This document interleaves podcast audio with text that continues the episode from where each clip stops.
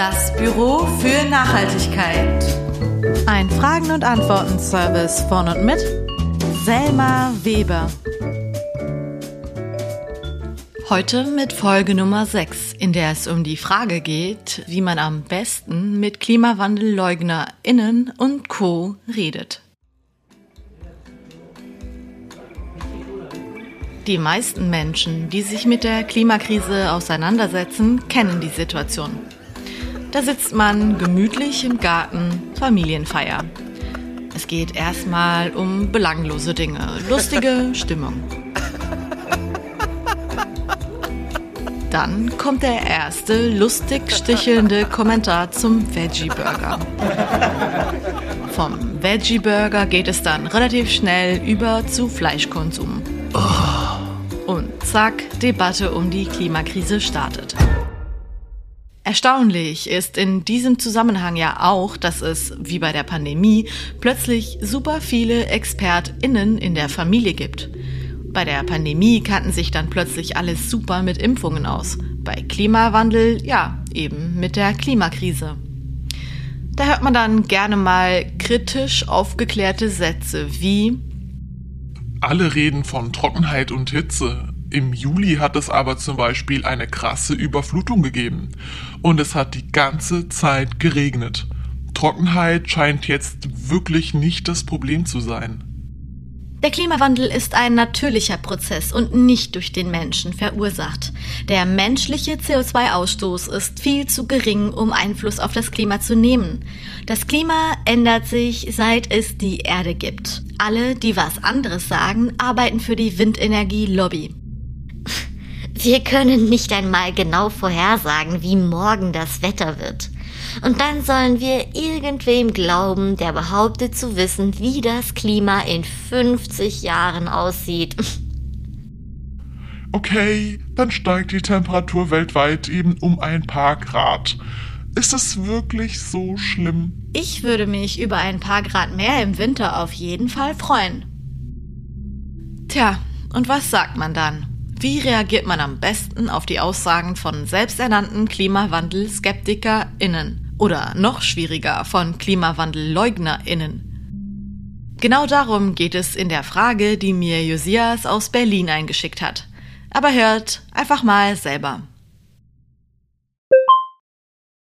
Hi Selma, ähm, ich habe folgende Frage und zwar ähm, findet man sich ja manchmal in Situationen wieder, wo man mit Menschen spricht, die entweder politische Maßnahmen gegen den Klimawandel, ähm, die Rolle des Menschen im Klimawandel oder einfach komplett ähm, den Klimawandel ähm, leugnen. Genau, und meine Frage ist immer, wie ich mich dann am besten in solchen Gesprächen mit äh, KlimawandellleugnerInnen verhalte. Ich freue mich auf deine Antwort. Tschüss. In dieser Folge geht es also darum, wie wir mit Menschen reden, die den Klimawandel leugnen oder anzweifeln. Aber nicht nur. Was euch sonst noch alles in dieser Folge erwartet, das hört ihr genau jetzt. Aufschlag. Ein Blick ins Inhaltsverzeichnis.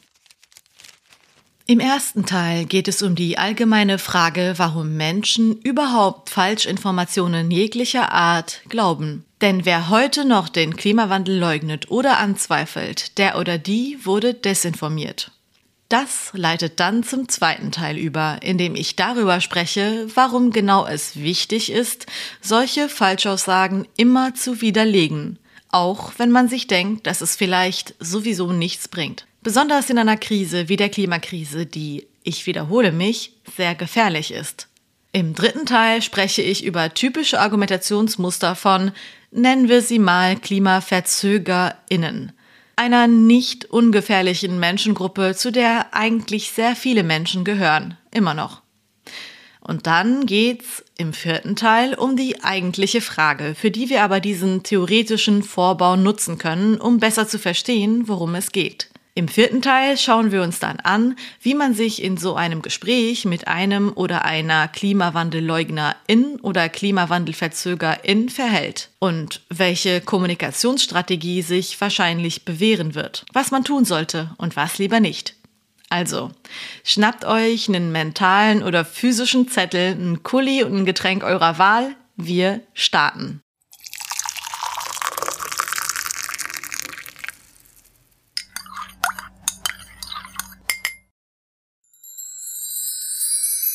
Erster Teil.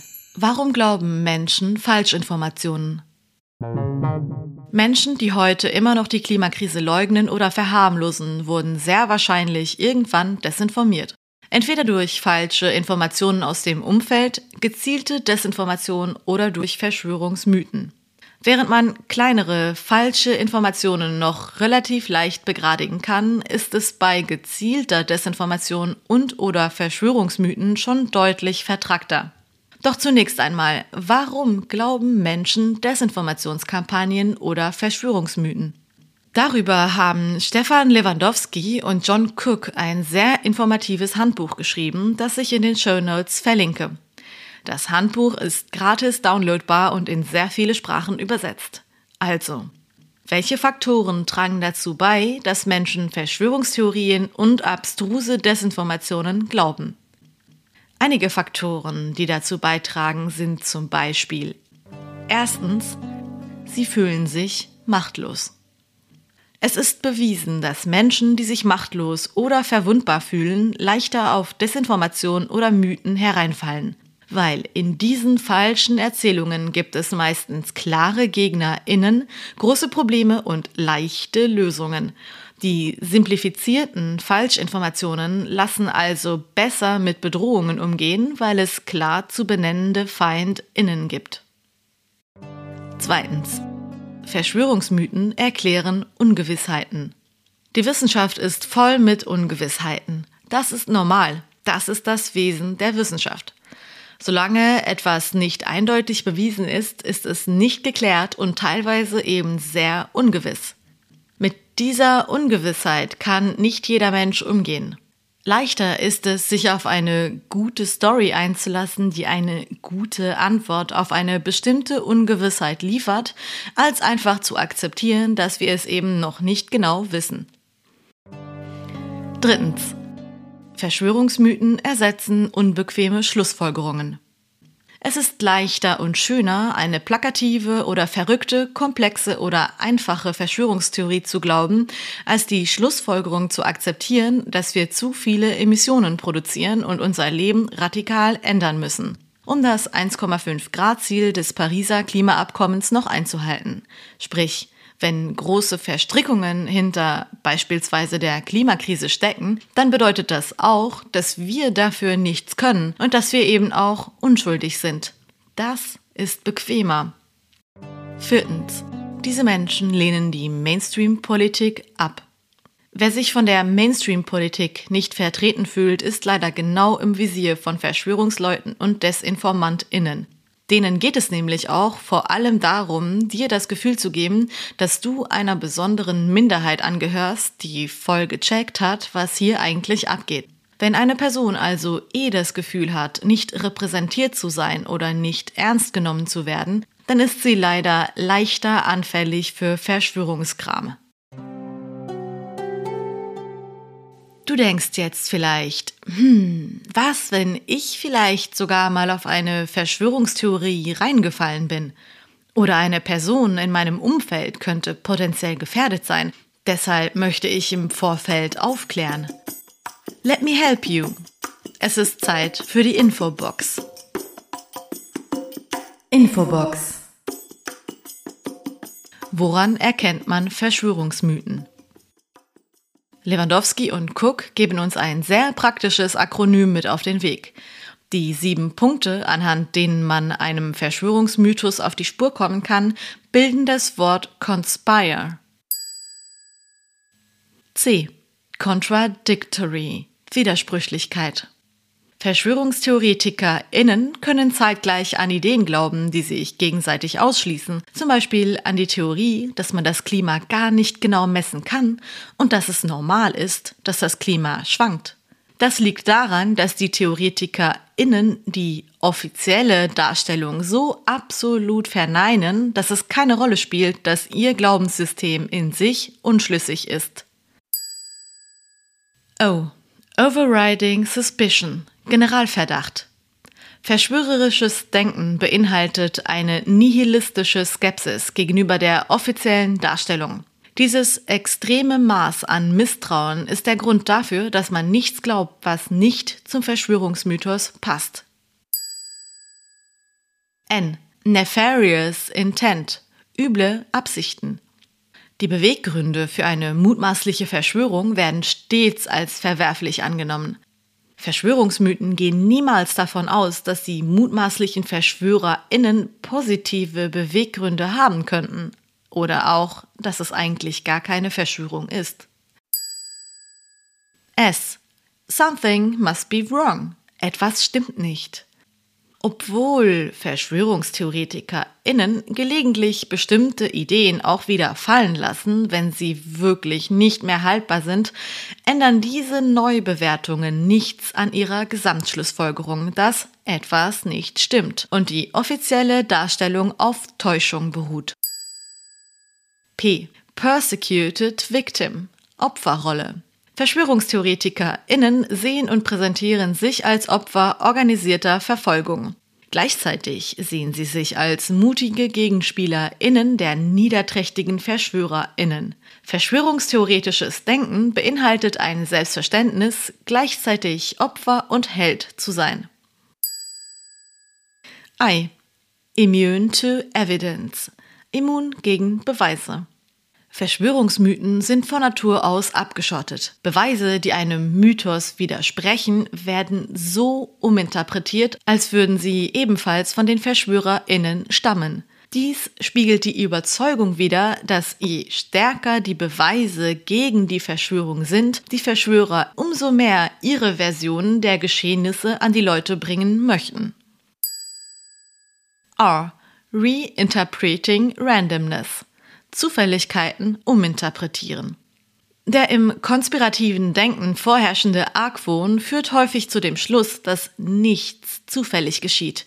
Kleine Zufallsereignisse, ich erfinde jetzt einfach etwas. Zum Beispiel stellen wir uns vor, dass bei der Flutkatastrophe eine gewisse Straße nicht ganz so doll überflutet wurde, weil da aus irgendwelchen Gründen das Wasser nicht hingekommen ist. Diese kleine zu erklärende Zufälligkeit würde dann zu einem großen, den Mythos bestätigenden Argument umverwoben werden. Zum Beispiel.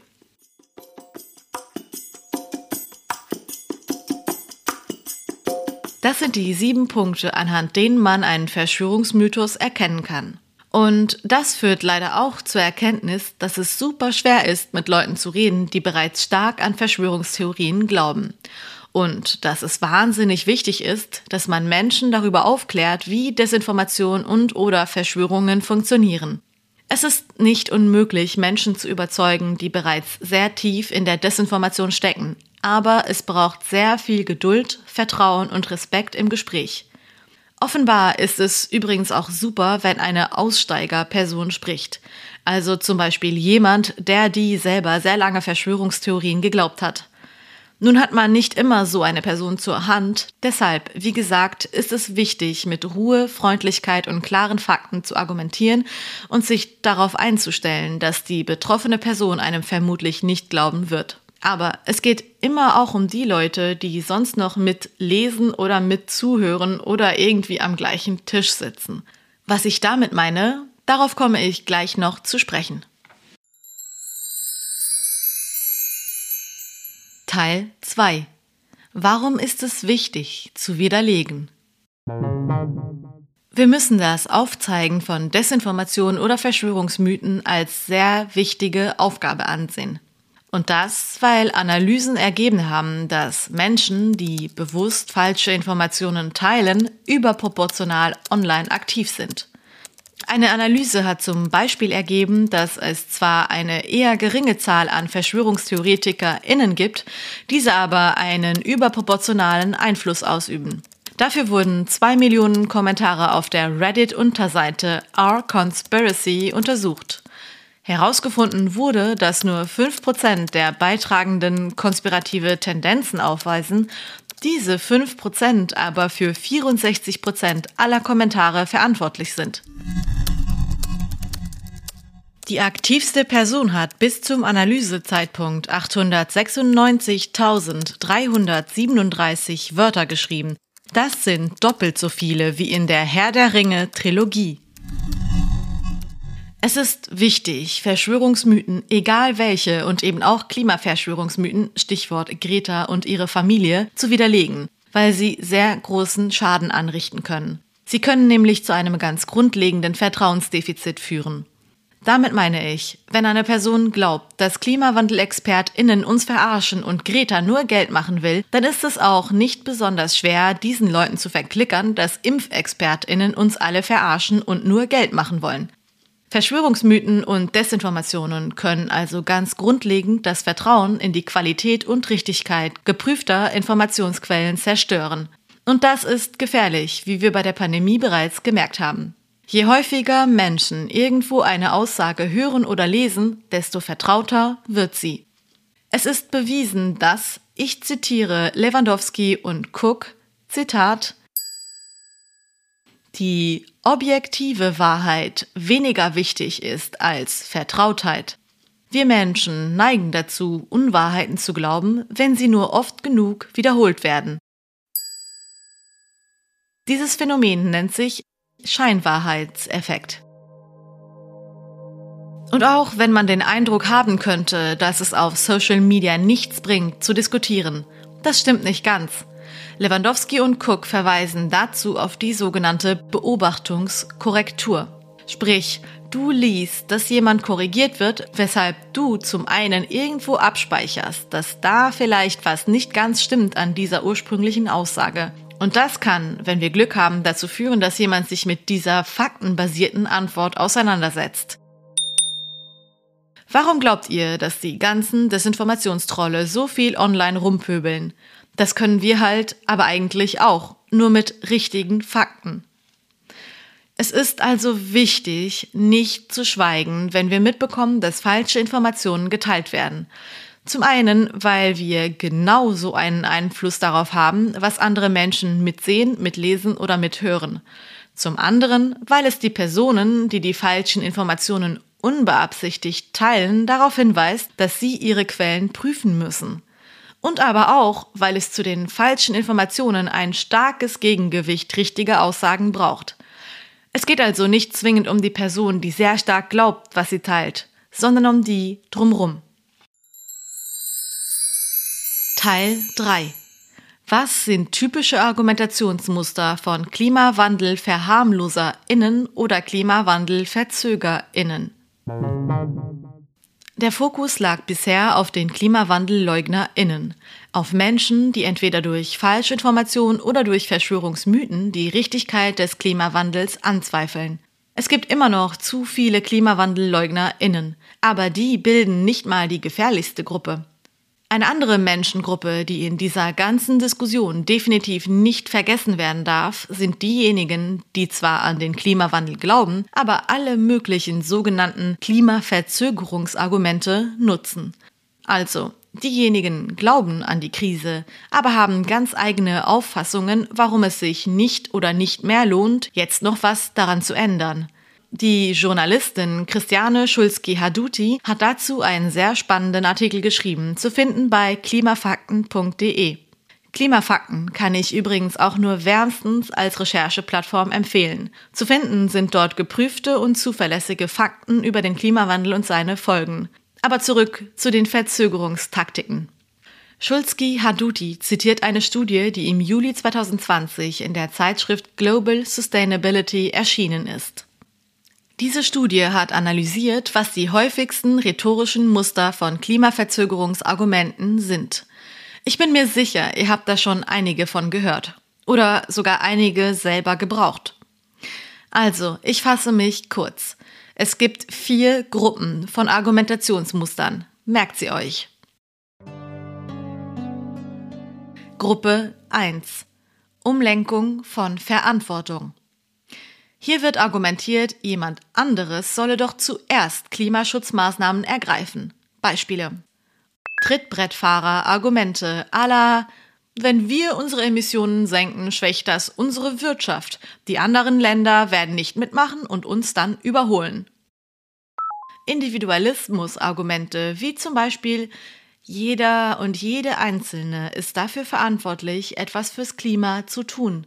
Klammer auf, da wird die Verantwortung nur auf das Individuum gelenkt, was falsch ist, weil es staatliche und politische Maßnahmen braucht.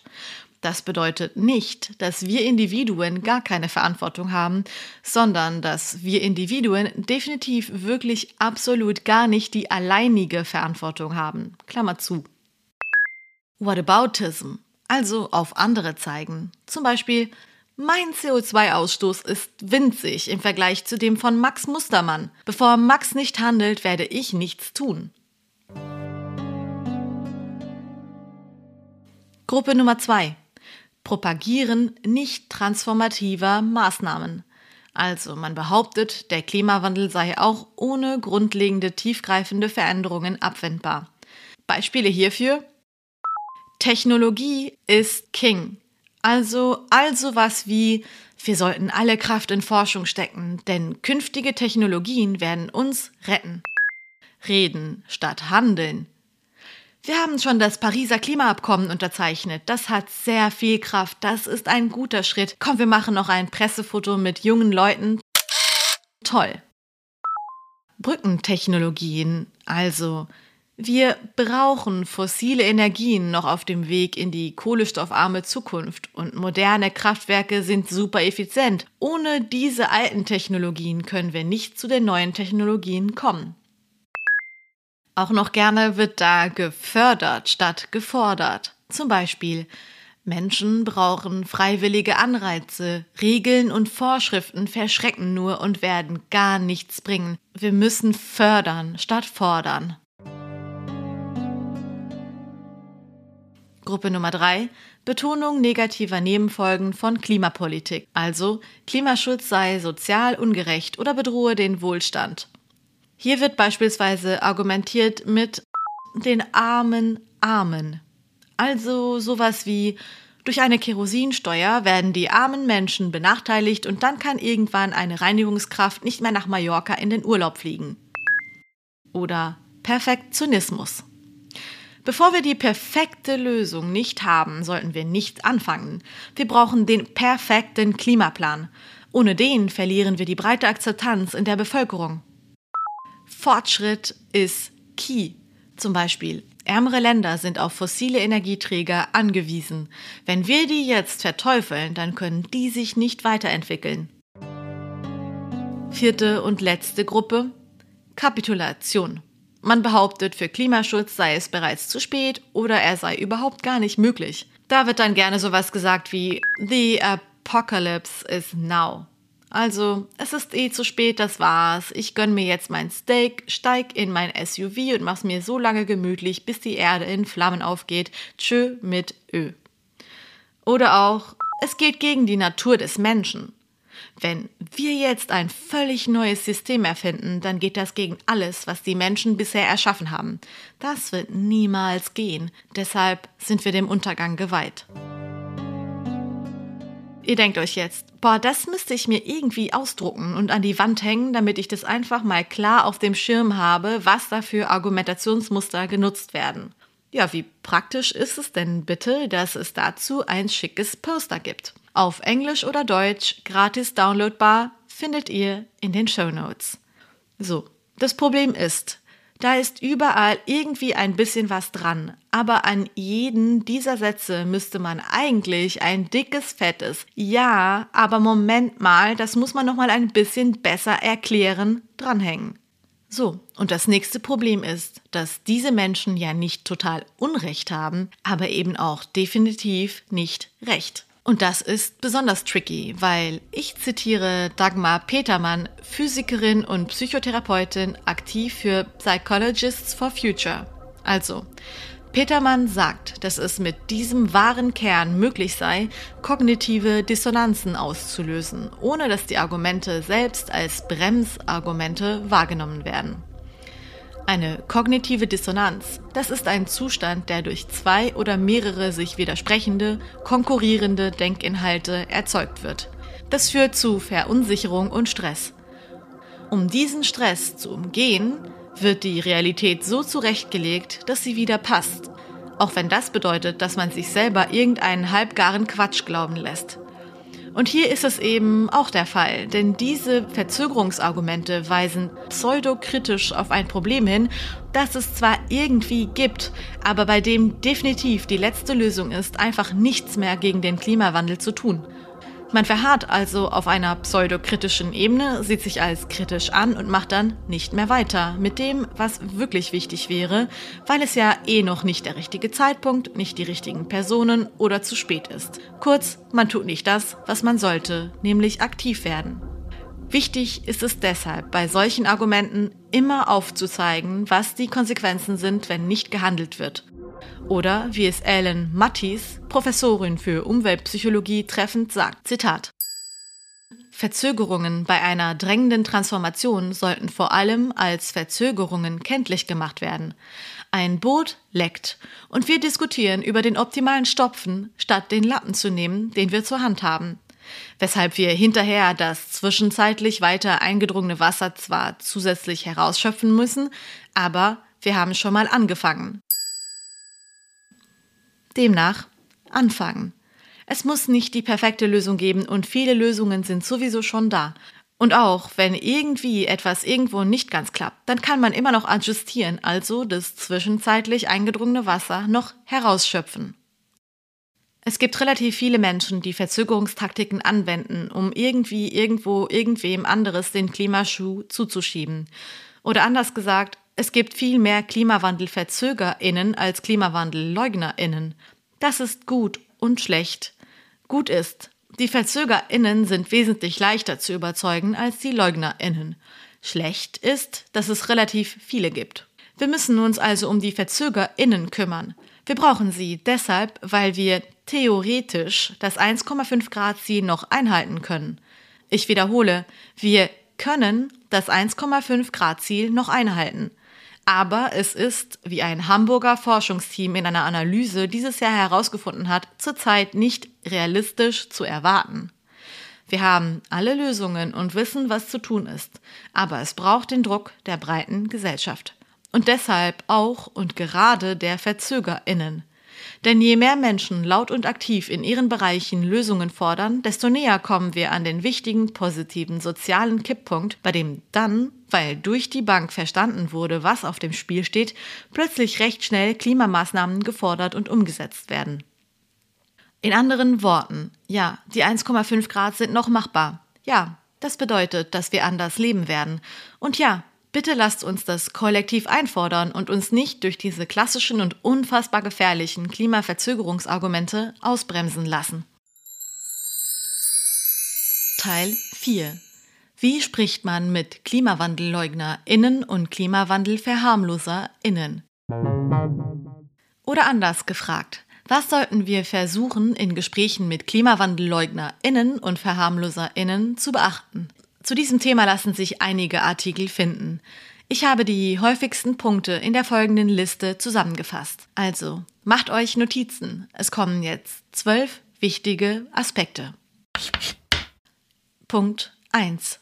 Verdeutliche den wissenschaftlichen Konsens. Weise in jeder Diskussion darauf hin, dass wir das 1,5 Grad Ziel einhalten sollten dass es noch machbar ist und dass die Erderwärmung wissenschaftlicher Konsens ist. Betone es immer. Verdeutliche, dass es nicht darum geht, ob Klimawandeleffekte eintreten, sondern wann. Es ist wann, nicht ob. Punkt 2. Beginne immer mit dem, was du weißt. Beginne das Gespräch immer mit dem, was sicher und gegeben ist. Wenn du zu einer Sache keine gute Antwort hast, dann gebe es einfach offen zu. Und wenn etwas wissenschaftlich noch nicht geklärt ist, sage es. Aber beginne mit dem, was du weißt, sonst wird am Ende nur über das gesprochen, was unsicher ist. Punkt 3. Es geht nicht zwingend um die Fakten, sondern um Emotionen. Lange galt folgende Annahme. Man muss Menschen aufklären, denn der Grund dafür, dass sie etwas nicht wissen, ist, dass sie eben darüber nicht informiert sind. Das ist das sogenannte Informationsdefizitmodell. Nun hat sich aber herausgestellt, stimmt gar nicht unbedingt. Denn die Meinungen von Menschen werden nicht unbedingt verändert, wenn man ihnen richtige Informationen und Fakten präsentiert. Meinungen bilden sich meistens aus Emotionen, aus Gefühlen. Und die sind super individuell, logischerweise. Das ist problematisch, aber wir können damit umgehen. Deshalb ist es wichtig, versuche zu verstehen, aus welcher Emotion heraus argumentiert wird und versuche auf die Gefühlslage von Menschen einzugehen, sie ernst zu nehmen und nicht nur mit Fakten zu konfrontieren. Punkt 4. Hinter der Meinung versteckt sich ein Motiv. Und dieses Motiv kann bewusst oder unbewusst sein. Mögliche Motive, den Klimawandel zu leugnen oder zu verharmlosen, können folgende sein. Die Person hat Angst vor den Folgen, ist überfordert, weiß gar nicht, wie sie mit den Informationen umgehen soll, verdrängt die Fakten, weil sie sonst handeln müsste. Oder es würde ein komplettes Wertesystem zusammenbrechen. Oder, oder, oder. Dieses Motiv lässt sich sicherlich nicht immer herausfinden, aber man kann es versuchen. Und dann, und das ist dann quasi die Königsdisziplin, versuchen dieses negative Motiv aufzufangen. Wenn ein Mensch zum Beispiel Angst vor den Folgen der Krise hat, weil diese Person sehr an den Kapitalismus glaubt und einen Nutzen daraus zieht und seine Existenz auf den Kapitalismus aufgebaut ist, dann ist das eine legitime Angst. Ein möglicher Versuch wäre zu zeigen, dass durch Klimaschutzmaßnahmen auch dieses Unternehmen oder diese Existenz der Person unterm Strich profitieren wird. So oder so ähnlich. Punkt 5. Achte auf deine narrativen Rahmen. Versuche der Person, mit der du diskutierst, Beispiele zu nennen, die sie in ihre Realität einbauen kann. Je nachdem, wie ein Mensch denkt, greifen andere Wörter oder Bilder oder Werte. Zum Beispiel gibt es das Promotion Framing. Da liegt der Fokus auf der Zukunft. Es geht um eine Gegenüberstellung jetzt versus in 50 Jahren. Also, wenn wir wollen, dass in der Zukunft alles total emissionsfrei ist, dann müssen wir jetzt. Es gibt aber auch das Prevention Frame, bei dem es darum geht, den Status quo zu bewahren. Da argumentiert man zum Beispiel folgendermaßen. Damit alles so bleibt, wie es ist, und wir zum Beispiel an Weihnachten Schnee haben, müssen wir auf die Klimakrise reagieren und deshalb müssen wir das und das machen. Und ihr merkt, da spricht man auf jeden Fall verschiedene Menschentypen und verschiedene Mindsets an. Punkt Nummer 6. Versuche das Problem mit einer Lösung zu verknüpfen. Diskutiere lösungsbasiert, nicht problembasiert, also Fokus auf die Lösungen, nach dem Motto, Problem Talk creates problems. Solution Talk creates solutions. Denn Menschen wollen sich wirksam erleben. Menschen wollen das Gefühl haben, etwas machen zu können. Die Klimakrise wird aber als bedrohlich und unlösbar wahrgenommen. Deshalb versuche globale Probleme so zu erklären, dass sie eine lokale Bedeutung haben. Dadurch, dass es dann lokal wird, lässt sich eine Lösung, also eine Handlungsoption im Alltag finden. Das ist wichtig. Versuche also immer irgendeine Art von Lösungsansatz zu bieten, sonst kann es sein, dass nach der Diskussion nur Überforderung bleibt und dann passiert nicht viel, weil die Menschen nicht wissen, wie sie dieses Riesenproblem lösen sollen. Ein Beispiel hierfür wäre, ja, der Amazonas brennt. Das liegt unter anderem daran, dass riesige Flächen gerodet werden, um Sojamonokulturen anzubauen. Die werden für die Fleischproduktion gebraucht, um die Tiere zu füttern. Das hat etwas mit unserem kapitalistischen System und mit unserem Lebensstil zu tun. Wir hier essen zu viel Fleisch. Und weil wir so viel Fleisch essen wollen, wird nicht genug Druck ausgeübt, um diese Gebiete zu schützen, weil man vom Nichtschutz profitieren kann. Du kannst jetzt sofort zum Beispiel deinen Fleischkonsum stark reduzieren und oder schauen, ob du dich ehrenamtlich oder politisch für den Amazonas engagieren kannst oder willst. Damit hast du das Problem, der Amazonas brennt, lokal bei der Person angesiedelt. Die Person kann verstehen, was sie damit zu tun haben könnte. Punkt 7. Rege dich nicht auf und bleibe freundlich. Wenn man eine Person wirklich überzeugen möchte, dann ist es wichtig, ein freundliches, respektvolles und entgegenkommendes Gespräch zu führen. Das ist nicht immer einfach, ich weiß, vor allem weil es Menschen gibt, die einfach so unfassbar dumme und provozierende Sachen sagen. Aber versuche es. Menschen lassen sich nämlich weder gerne anmotzen noch belehren. Im besten Fall schaffst du es, Gemeinsamkeiten als eine Art verbale Brücke zwischen dir und der anderen Person zu finden. Wenn diese Person das Gefühl hat, dass euch etwas verbindet, dann fällt es leichter, sich auf deine Argumente einzulassen. Das kann zum Beispiel etwas sehr Einfaches sein. Wir wollen doch alle, dass wir auch in Zukunft gemütlich zusammensitzen können und dass es den Menschen, die wir lieben, gut geht. Wenn du die andere Person gut einschätzen kannst, dann kannst du es auch mit einem freundlichen, lustig gemeinten Spott versuchen. Spott wirkt bewiesenermaßen sehr gut, aber es sollte so sein, dass der andere Mensch selber noch darüber lachen kann. Sonst kann das nach hinten losgehen.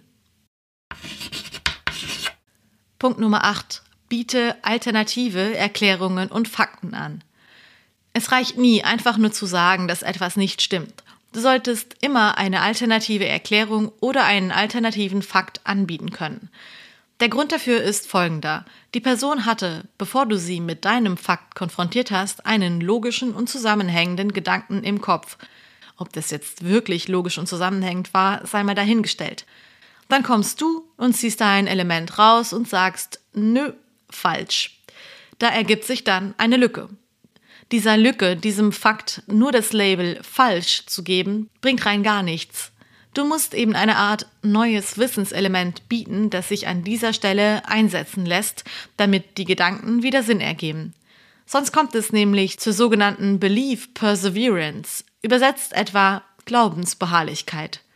Menschen greifen, das ist bewiesen, lieber auf falsche Fakten zurück als auf keine Fakten. Daher, solange die Faktenlücke nicht mit einem guten Fakt geschlossen wird, bleibt die Lücke und die Person wird wahrscheinlich wieder zum alten Fakt zurückspringen. Punkt Nummer 9. Erzähle Geschichten und Anekdoten anstelle von Graphen und Zahlen. Du denkst dir, ha, dem oder der habe ich es jetzt gezeigt. Ich habe mit fünf Fakten, mit genauen Zahlen und Werten unterlegt, freundlich argumentativ zurückgeschossen. Ke-Ching. Ja, so semi-Ke-Ching.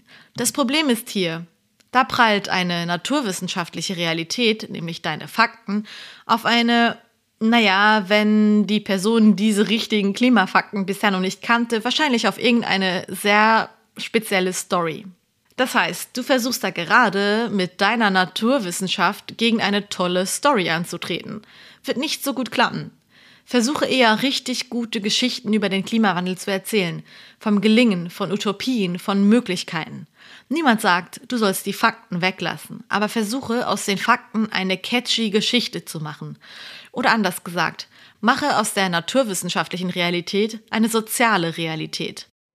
Du kannst auch eine Geschichte erfinden nach dem Motto, stell dir vor, es gäbe irgendwann und dann etwas ganz Tolles, was auch wirklich umsetzbar ist.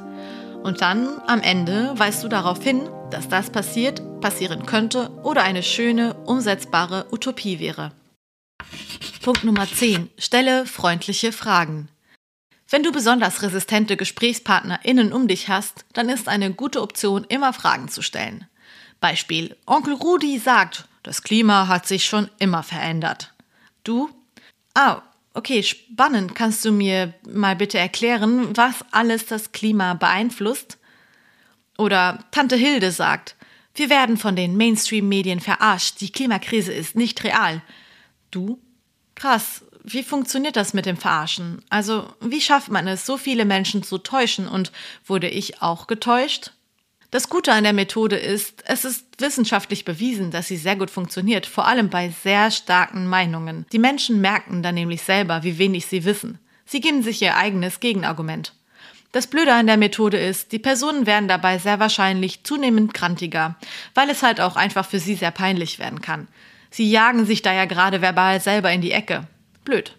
Deshalb überlege, wann ein guter Moment dafür sein könnte. Punkt Nummer 11. Würdige das kritische Denken der Person. Es gibt ja auch Menschen, die Online-Kommentare gelesen haben, die anfingen mit Ich hätte da aber mal eine kritischere Frage. Und zwar gibt es ja diese Studie, die besagt das. Diese Fake- oder Semi-Fake-Studien werden meistens bewusst zur Desinformation verbreitet. Aber eben nicht zwingend, vielleicht eben auch einfach von Menschen, die die Zusammenhänge nicht verstehen und das dann eben teilen. So oder so. Die Person, die da gerade nicht an die Klimakrise oder an einen bestimmten Fakt glaubt oder zweifelt und dabei betont, dass sie kritisch denkt, dieser Person solltest du nicht das Gefühl geben, nicht kritisch zu sein. Kritisch denken ist super. Es muss nur eben bis zum Ende kritisch sein. Daher ist da eine gute Taktik, den Wert des kritischen Denkens hervorzuheben und ein freundliches Gespräch zu suchen, indem du zum Beispiel darauf hinweist, dass die lieben PseudowissenschaftlerInnen von EIKE, dem Europäischen Institut für Klima und Energie, eben blöderweise leider mit der AfD, Klimaleugner, Organisationen und wirtschaftsnahen Denkfabriken verbandelt sind. Muss man nicht wissen, muss man aber darauf hingewiesen werden nur um mal ein so ein Pseudo-Institut mit viel zu viel Einfluss und viel zu vielen pseudokritischen und falschen Studien zu nennen. Also, lobe die Person für das kritische Denken und lade sie ein, noch kritischer zu denken. Zwölfter und letzter Punkt. Beachte, dass es nicht um die HardlinerInnen geht, sondern um alle anderen, die noch zuhören oder mitlesen. Also, Mal angenommen, dein Cousin Paul ist Facebook-Wissenschaftler und selbsternannter Klimaexperte und sehr, sehr, sehr überzeugt von seinen radikal falschen Ansichten. Paul wirst du nicht überzeugen. Paul kannst du vergessen. So, meistens sind solche Menschen wie Paul aber auch sehr selbstsicher und laut. Und um Paul herum sitzt auch noch Oma Annette, Onkel Ralf, Schwester Lisa und die ganze restliche Familienbande. Die kennen sich alle so halb mit dem Klimawandel aus. Du sprichst also dann mit Paul, aber eigentlich mit den anderen.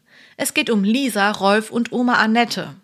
Wenn du das für dich innerlich akzeptiert hast, wird dich Paul auch gar nicht so nerven im Gespräch. Du redest ja eigentlich gar nicht mit Paul, sondern zeigst den anderen durch deine Aussagen, dass er nicht recht hat. Sicherlich wird Paul danach immer noch an seine Wahrheit glauben, die anderen ihm hoffentlich nicht. So, das waren die Punkte, die du in einem Gespräch mit KlimawandelleugnerInnen oder KlimawandelverharmloserInnen beachten solltest. Und damit wären wir auch am Ende dieser Folge. Wie immer jetzt die Zusammenfassung. In a nutshell.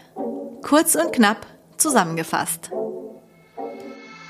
Im ersten Teil habe ich darüber gesprochen, warum Menschen Verschwörungsmythen glauben und oder auf Desinformationskampagnen hereinfallen. Ein wichtiger Punkt ist da, dass diese Menschen sich machtlos und hilflos fühlen. Sie fühlen sich häufig unterrepräsentiert und ausgeschlossen. Die Verschwörungsstories bieten pseudokritische Antworten, ernennen klare FeindInnen, sind ziemlich crazy catchy und heben die Person eben auf eine Ebene der Leute, die es gecheckt haben. Kurz, sie pushen und würdigen die Person. Es ist sehr schwer, mit KlimawandelleugnerInnen zu sprechen, die Verschwörungstheorien glauben, Stichwort Greta und ihre Familie. Wichtig für uns ist also zu verstehen, wann etwas ein Verschwörungsmythos ist und dann freundlich und nett zu argumentieren und vor allem zu wissen, dass es vermutlich sehr schwer sein wird, die Verschwörungsperson zu überzeugen. Aber es geht nicht um die, sondern um die, die auch noch mit zuhören. In der Infobox im ersten Teil habe ich aufgezeigt, wie man erkennt, ob etwas eine Verschwörungstheorie ist. Im zweiten Teil habe ich dann darüber gesprochen, warum es so wichtig ist, immer etwas zu sagen, wenn falsche Fakten verbreitet werden. Da geht es zum Beispiel um den Scheinwahrheitseffekt. Je häufiger Menschen eine Information lesen, ganz gleich ob wahr oder falsch, desto mehr glauben sie daran. Menschen, die falsche Informationen verbreiten, sind überdurchschnittlich viel online am Kommentieren. Deshalb setzt ein Statement und verbreitet Wahrheiten und Fakten. Das ist viel wichtiger, als ihr denkt und hat einen Einfluss, auch wenn ihr den nicht persönlich direkt sehen könnt. Bleibt dabei immer freundlich und bietet Links zu Faktenüberprüfungsseiten an, wenn ihr welche parat habt.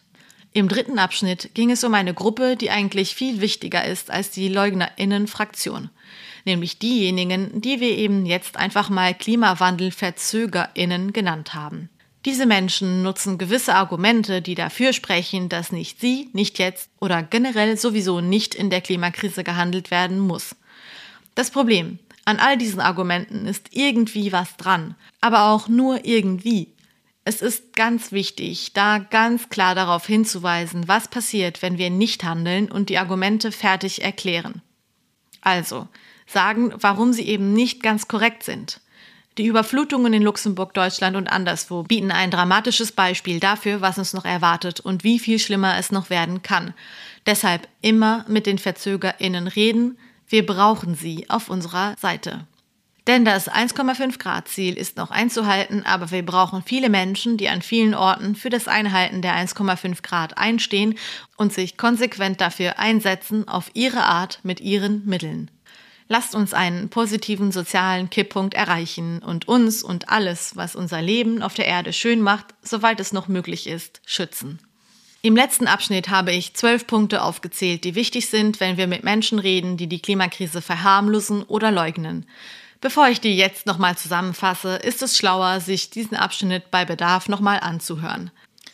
So, das war's mit der sechsten Folge. Ich hoffe, dass du, Josias, jetzt weißt, wie du mit KlimawandelleugnerInnen und KlimawandelverharmloserInnen ins Gespräch gehen kannst. Wie immer, vielen Dank, dass ihr mir alle zugehört habt. Ich schicke ganz viele Ökokisses. Eure Selma. Das Büro für Nachhaltigkeit. Ein Fragen- und Antworten-Service von und mit Selma Weber.